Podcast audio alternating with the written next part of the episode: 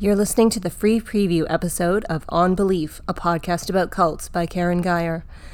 To hear the entire episode, go to patreon.com forward slash Karen Geier, K A R E N G E I E R, and sign up. It's only $5 for the entire series.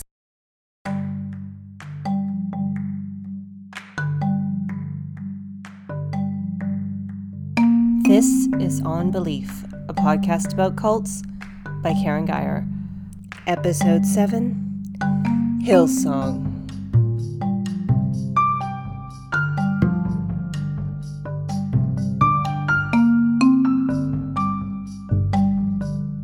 Today's episode includes frank discussion of child sexual abuse. If that's not something that you'd like to hear about, please don't listen to this episode. Hillsong is sometimes called the Millennial Instagram Church because of its full court press to grab youth worshippers in North America. It counts Vanessa Hudgens, Justin Bieber, and Chris Pratt among its adherents. It regularly sells out arenas where tickets go for over $100 at a time. Have they tapped into some kind of magic to turn youth onto religion? You can visit their website and buy music, digital worship kits, and even bejeweled jean jackets to celebrate the Lord. Those cost $130. It's all very polished and very aspirational. It's easy if you're not from Australia, home to Hillsong, to see this church and think, oh, well, that's just a traveling rock revue for Christianity. But what you might not know is that back home, Hillsong has a checkered past. It's been investigated by news program A Current Affair for how it handles its finances. It's been investigated for its staff of volunteers against claims of labor violations. In America, the church has come under fire for obfuscating its anti gay doctrine and actions against gay members. But perhaps the most troubling, its leader, Brian Houston, has been accused of covering up his own father's admitted sexual abuse of minor boys. Brian Houston was censured by the government for his culpability in the cover up and for a clear conflict of interest in being a part of the investigation. As a result of campaigns from MPs, victims, and ex Hillsong pastor Bob Cotton, New South Wales last year passed a law increasing the sentence for those implicated in child rape scandals. Today, you're going to hear from three people Rick Alan Ross, our cult expert, Leah Cesarine, who wrote an article about Hillsong for The Outline, and Tanya Levin, writer, social worker, and author of the book People in Glass Houses. When I spoke to Rick Alan Ross recently, I asked him about his impression of Hillsong. So here's the thing about these mega churches that are so personality driven. To what extent is this all about Brian and Bobbie Houston? And and how much money are, do they receive from the organization? And what is the organization really all about? Is it about Christianity or is it about promoting uh, Brian and Bobbie Houston. So so that would be my first question. Um, you know, and and look, there are a lot of televangelists and personalities in the white evangelical movement that are very popular, and also in in, in black e- evangelical uh, Christianity. Uh, but I think that it's important for people to know where the money goes. And there have been a lot of problems with these mega churches and these televangelists with the abuse of money. Uh, they have jets, you know, Kenneth Kenneth Copeland is probably the worst. I mean, he he's personally worth hundreds of millions of dollars. Uh, and his Kenneth Copeland Ministries owns these jets, and he flies around, and he his his so-called uh, pastorage, which would be the pastor's house, is is a mega mansion in Texas.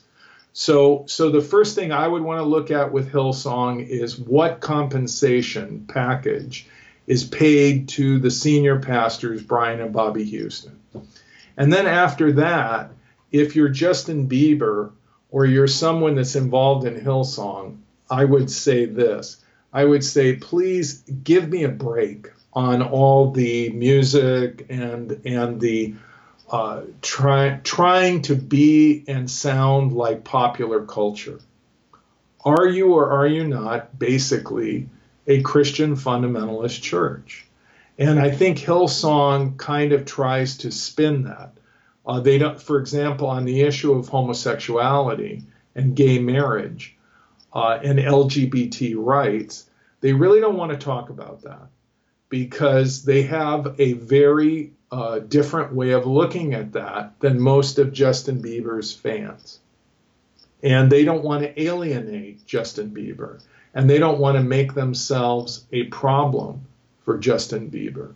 So on that basis, they, they kind of demur and they don't really just come out and say, we are opposed to gay marriage. We don't believe that uh, people of the same sex should have a relationship that is sexual. Uh, we are against that. And uh, they, they really haven't been open and honest about that, in my opinion.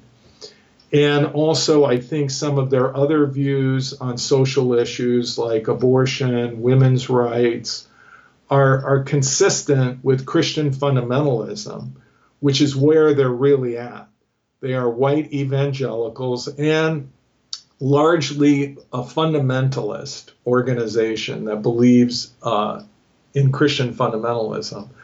Uh, but they think that by spinning it in a popular culture twist with the right music and the right verbiage, they can change their facade to the extent that they can make themselves more appealing to a younger demographic, uh, like they're the hipster church.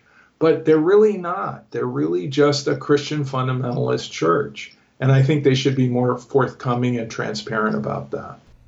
The more you look into Hillsong and try to pin down what they're about and what they believe, the more confused you're likely to get. Hillsong started out as a Pentecostal church called the Hills Life Center that used music to draw people in. Since then, as the church has expanded across the world, it has obfuscated its true beliefs to attract more followers. It's a gamble that's paid off handsomely. An estimated 100,000 people attend services every week, and they're spending. It's estimated that Hillsong brings in over $100 million a year. Hillsong's adherence to prosperity gospel doctrine and its never ending quest for money is often cited as a reason why many people leave. It's also drawn the attention of MPs, concerned citizens, and the media who have covered Hillsong's obfuscation of how they spend their money quite frequently. Here's a segment that aired last year on Australian investigative reporting show A Current Affair. Well, 30 years ago, Brian and Bobbie Houston started the Hillsong Church in a suburban school hall in the outer suburbs of Sydney. Today, it's an international phenomenon, generating millions in revenue worldwide. But serious questions are now being asked about what Hillsong is spending all that money on and why it's allowed to get away without paying any tax. Inside, it's all about the show. There's rock music, huge video screens, and its charismatic frontman, Brian Houston. For the favour and grace of God on your life. That's what I believe. What sort of person is Brian Houston? He's a very slick creation of his own his own making, I think. He, he, he, he, he would have been successful in almost any business, but he found Christianity, and that's been his real bonanza, I think. Don't move back from being committed to turning it into pools of blessing. Here, you have to give to receive. And the more you give, the more God will like you. It's about sowing so that we can reap, so that we can sow, that we can reap. Every Sunday, there are 84 services like this held around Australia and the world, each one raking in tens of thousands at a time. Places like New York, London, and Paris now have a Hillsong, where these days the talk is often about money and membership. Let's learn how to attract people. It's amazing how your finances will grow. Brian Houston even wrote a book called You Need More Money. There's a constant call for funds to expand his church and his empire. How generous are you? How generous are you? They're very explicit about what they want. They want to recruit more people and they want to raise as many funds as possible because the more people that you have in, the more opportunity to, to fundraise. Don't give in a sense of like, well, what I did last year, how about let's have a new way, new way of giving. For instance, it's Sunday morning and we're undercover at this Hillsong service. Within minutes, the talk turns to money. Tithe this year, and if you do tithe, how about do it online? It's a new way. It's different. You don't. We're told to give more than we've ever given before, in the form of a tithe. So how about this year? Do a new way. Give in a new way. Give joyfully. Give online. Give cheerfully. and you find, I tell you what, God will bless you. It's a new year. It's a new year, and let's expect that. All right. What's the idea behind tithing and, and where does it come from? 10% of your pre tax income, whatever that is. It's this idea that if you don't give, you're robbing God. And you don't want to rob God, do you?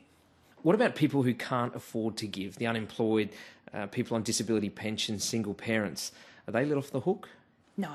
Everybody has to tithe. Uh, they will tell you that it goes back to Adam and Eve in the Garden of Eden, and that's why Cain killed Abel, because he didn't tithe.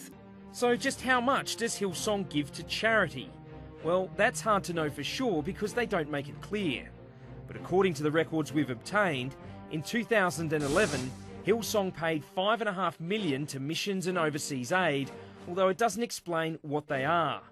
We do know that its program called Life Aid Australia spent just $944,000, and another program to alleviate poverty and suffering around the world just $144,000. Remember, this from a total revenue of 55 million. One of the voices that you heard on that report is my guest today, Tanya Levin, who is the author of a book called People in Glass Houses, all about her time that she spent in Hillsong as a child and a young adult. Welcome, Tanya. Tanya, can you explain to us how Hillsong has changed over the years?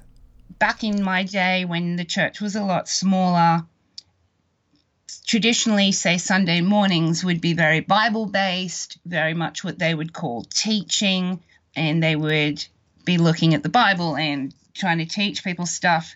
And the Sunday night stuff was that old school revival based, um, you know, that those kind of tent meetings that you used to see on TV with Oral Roberts and faith healing and you know all of that kind of excitement stuff was Sunday night. Whereas as I was saying like it's a lot more condensed now so they'll have some music then they'll push people to give and there's so many ways that they do that now. So there's apps that people can download and give. There's you know credit card um, options. There's all kinds of things. Um, and then they'll move on to some kind of sermon, some kind of message. But back when I was going, it you know it was heavily Bible based, whereas now it's very much a sort of a, a life coaching or a uh, you know, it's a it's real bumper sticker kind of Christianity. So they've basically got a message that they want to get across, and they'll use a few Bible verses to back it up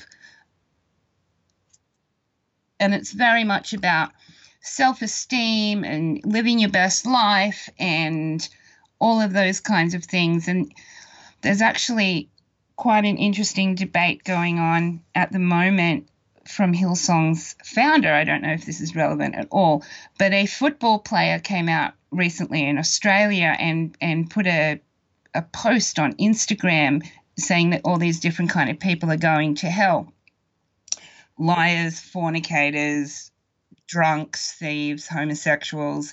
And he's now lost his contract with the football team, but Brian Houston from Hillsong, because this guy was in Hillsong for a while. Brian Houston recently just wrote an article last week on how the world doesn't need more judgmental Christians. You know, you don't get people attracted by turn or burn. You know, we need to be all about love and grace. They really don't like all that icky, icky sin stuff, you know. And so Hillsong's really about love and and grace and and happy, happy, joy, joy. They don't really like to talk about anything unpleasant anymore. When we were taught in the 80s all about Satan and demons and hell and fire and those kind of things. They've really eliminated a lot of that because it's very uncomfortable. Um, nobody wants to hear that they're going to go to hell if they don't do the right thing. So Hillsong have very much accommodated that. And they just literally make it about living your best life and Jesus being your best friend and God's just here to love you. For more on this episode, including the rest of the interview, bonus episodes, and bonus material, including production notes, head over to patreon.com forward slash K A R E N G E I E R.